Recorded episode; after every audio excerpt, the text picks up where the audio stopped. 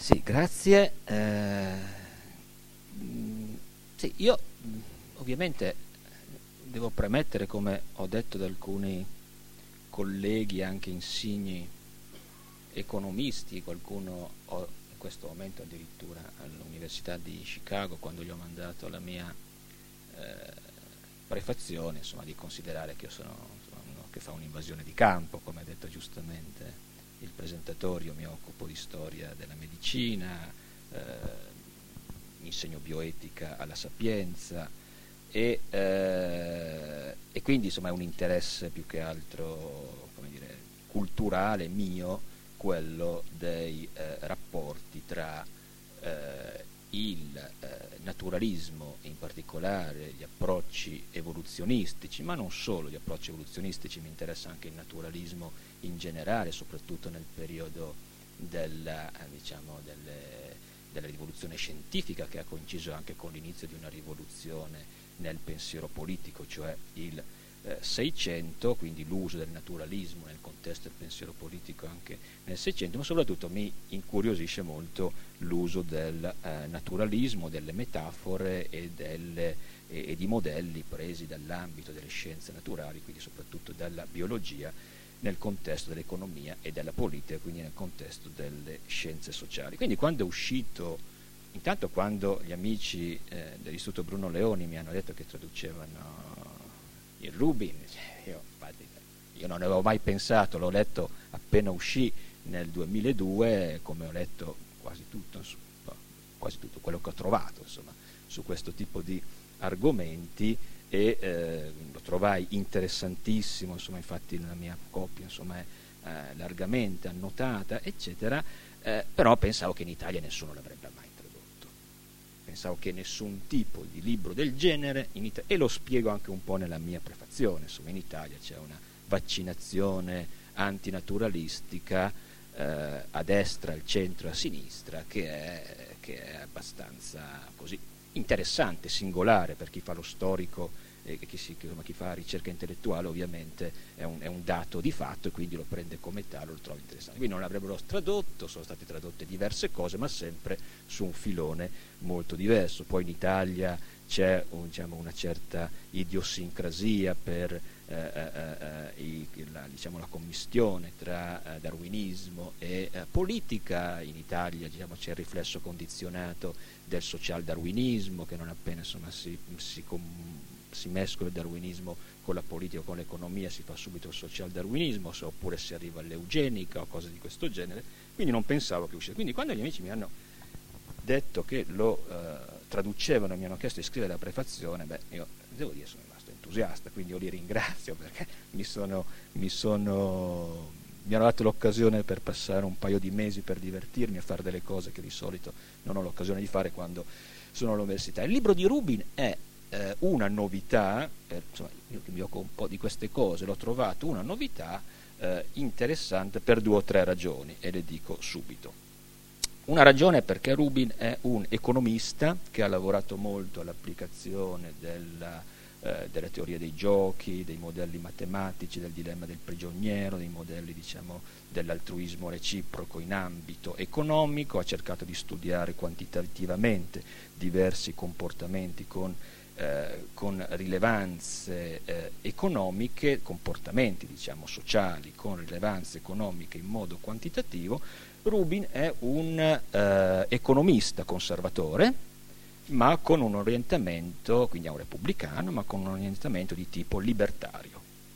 E quindi, eh, siccome nell'ambiente conservatore, repubblicano, libertario, i darwiniani non sono un, diciamo, numerosissimi, eh, c'è un altro eh, filosofo della politica molto interessante che si chiama Larry Arnott che ha scritto eh, un libro molto eh, interessante che si intitola Darwinian Conservatorism, cioè quindi conservatorismo darwiniano, che ha, che ha, uno, ha un blog anche molto, molto, molto leggero, tra l'altro ne parlo perché a un certo punto anche la crisi eh, di un paio d'anni fa è stata letta da alcune persone, da alcuni biologi socio- e, e, e, da Arnat in particolare, in chiave, eh, in chiave evoluzionista. Però per dire appunto quindi Ruby ha questa connotazione e quindi è una figura nel mondo statunitense ovviamente eh, interessante per questo aspetto, perché come tutti sanno negli Stati Uniti i, eh, gli antidarwiniani, i cosiddetti creazionisti, quelli che sostengono intelligent design, eccetera, sono diffusi e sono diffusi soprattutto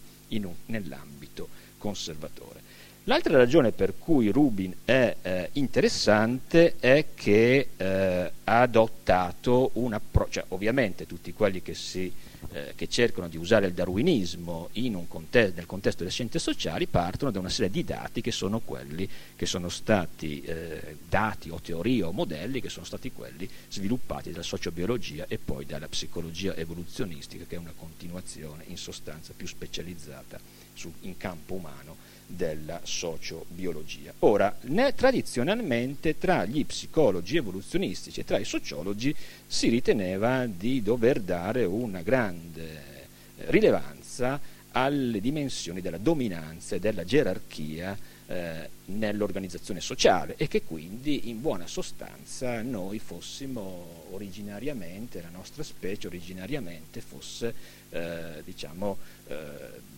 basata su gerarchie di dominanza che limitavano fortemente le libertà individuali e che quindi nei gruppi di cacciatori e raccoglitori vi fosse uno scarso egualitarismo, ma anzi gerarchie di dominanza che quindi in fondo chi stava sopra teneva a, dire, sotto controllo in modo eh, dire, repressivo anche e punitivo eh, tutti quanti i sottoposti. E questo è il modo in cui la maggior parte degli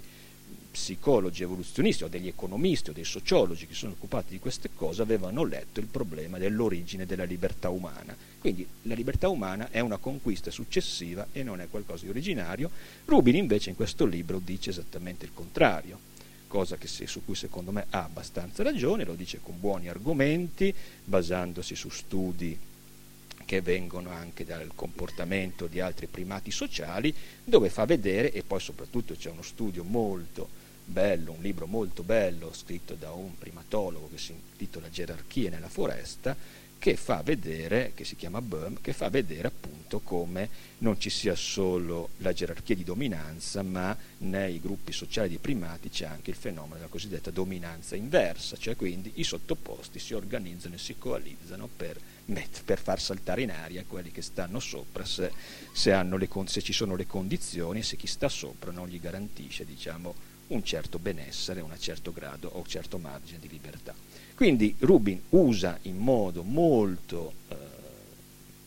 in modo ottimo tutta una serie di dati che vengono dalla, dalla, psicologia evoluzionistica, dalla primatologia, eccetera, e quindi questo era un altro aspetto che eh, caratterizza l'originalità, a mio parere, del, eh, del libro di Rubin. L'altra cosa che anche eh, dire, eh, è interessante cui, e che merita una riflessione,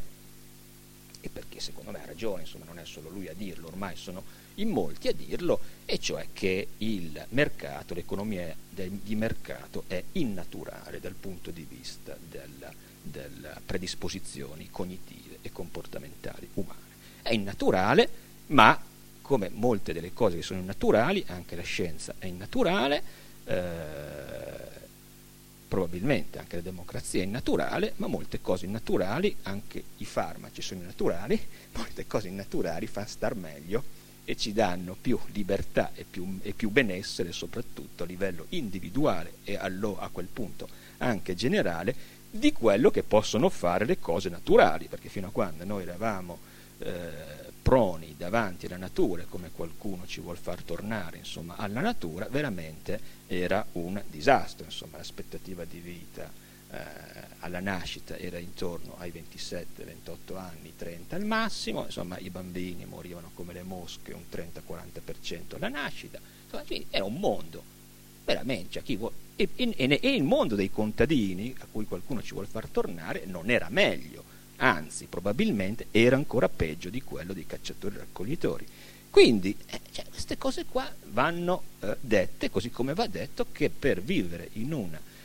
società, in un'economia basata diciamo, su scambi a somma non zero, cioè quindi a scambi che sono vantaggiosi per entrambi coloro che effettuano il commercio, eh, bisogna fare degli sforzi e adattarsi perché noi siamo invece stati selezionati per vivere in un ambiente a somma zero. In un ambiente a somma zero larga parte diciamo, di questi scambi eh, si basavano su meccanismi che avevano e che, che facevano leva molto sulla fiducia, sulla fiducia, sul riconoscimento, insomma i nostri antenati eh, cacciatori raccoglitori vivevano in gruppi che al massimo raggiungevano le 150, 180 unità, 200, poi c'era un fenomeno di fissione come si fanno le cellule e si dividevano e, ne formavano altri. Esistono dei dati sperimentali che mettono in relazione lo sviluppo della corteccia associativa con il numero delle, delle, degli individui che sono in una popolazione. Quindi noi siamo tarati cognitivamente per interagire efficacemente con circa 100-150 individui. Vivere in una metropoli come New York anche solo come Roma e fare le attività e il tipo di cose cioè, richiede un certo tipo di stress e richiede un certo tipo di impegno emotivo e, eh, e eh, psicologico. Quindi queste diciamo, considerazioni devono essere tenute in conto nell'ambito dell'economia, nell'ambito della politica, vabbè ormai sembra quasi di sparare sulla Croce Rossa eh, quando si parla della crisi dell'homo economicus. Cioè, io vorrei quasi difenderlo insomma, a questo punto perché cioè, nessuno, cioè, io credo che nessuno, io continuo a dire che sono un dilettante, insomma qualcosa ho letto anch'io, però... Eh, eh? L'homo tecnologico eh, qualcosa ho letto anch'io, ma insomma è stato in tempi un po' recenti, un po' su delle versioni caricaturizzate, insomma che c'è stato qualcuno che ha creduto che il, l'homo economicus corrispondesse a qualcosa di reale. Era un modello come si fa nella scienza, si costruiscono dei bei modelli, i modelli sono astratti, non tengono conto di tutte le variabili, lo si sbatte contro la realtà e si vede poi che cosa succede. Nella differenza tra il modello e la realtà si acquisiscono e si accumulano conoscenze sul modo anche in cui funziona la realtà, fino a quando il modello dell'homo economics che è stato usato così ha anche funzionato e prodotto dei buoni risultati. Quando, come a volte fanno anche gli scienziati e i fisici, si scambia il modello con la realtà, ovviamente si fanno i disastri e si dicono anche delle cose sbagliate che poi nel caso dell'economia e della politica purtroppo producono seri danni. Io a questo punto però mi fermo perché credo di aver detto abbastanza di quello che c'è dentro questo libro, tra l'altro c'è un capitolo fatto non male anche se è un po' datato perché negli ultimi anni sono uscite decine di testi sulla funzione evolutiva della religione e della religiosità e però eh, devo dire che eh, Rubin è aggiornatissimo insomma, nel, al, al, momento in cui esce dice delle cose molto interessanti che, eh, soprattutto sulla questione, su una questione molto, eh, molto delicata insomma, che è, è quella della funzione sociale in particolare di controllo sociale che svolgono le religioni e anche su come alcuni fattori e aspetti delle cioè della, dire, dell'organizzazione sociale eh, controllata dalla religione può o meno essere eh, determinante molto più di quanto tanti culturalisti eh, occidentali non pensano nel consentire o meno a certi paesi eh, di andare verso una democrazia, cioè lui dice delle cose che io condivido perfettamente, cioè che se non si cambiano certi aspetti, ma proprio non tanto cost- sul piano dell'architettura costituzionale, ma proprio sul piano della legge e del diritto eh, familiari, eh, i paesi islamici, i paesi dove c'è una legge di tipo islamica, non potranno mai diventare delle democrazie per ragioni di natura strettamente evolutiva e legata al comportamento, al comportamento sociale umano. E io credo che questo sia abbastanza plausibile. Abbiamo persino insomma, un esempio che anche lui cita, insomma, che la Turchia, che è l'unico paese che è riuscito, grazie alla turca, a diventare una democrazia, la prima cosa che ha fatto è stata di abolire la poligamia. La poligamia, lui dice, giustamente, secondo me, è incompatibile con la, il, la transizione verso un regime democratico. Mi fermo qua.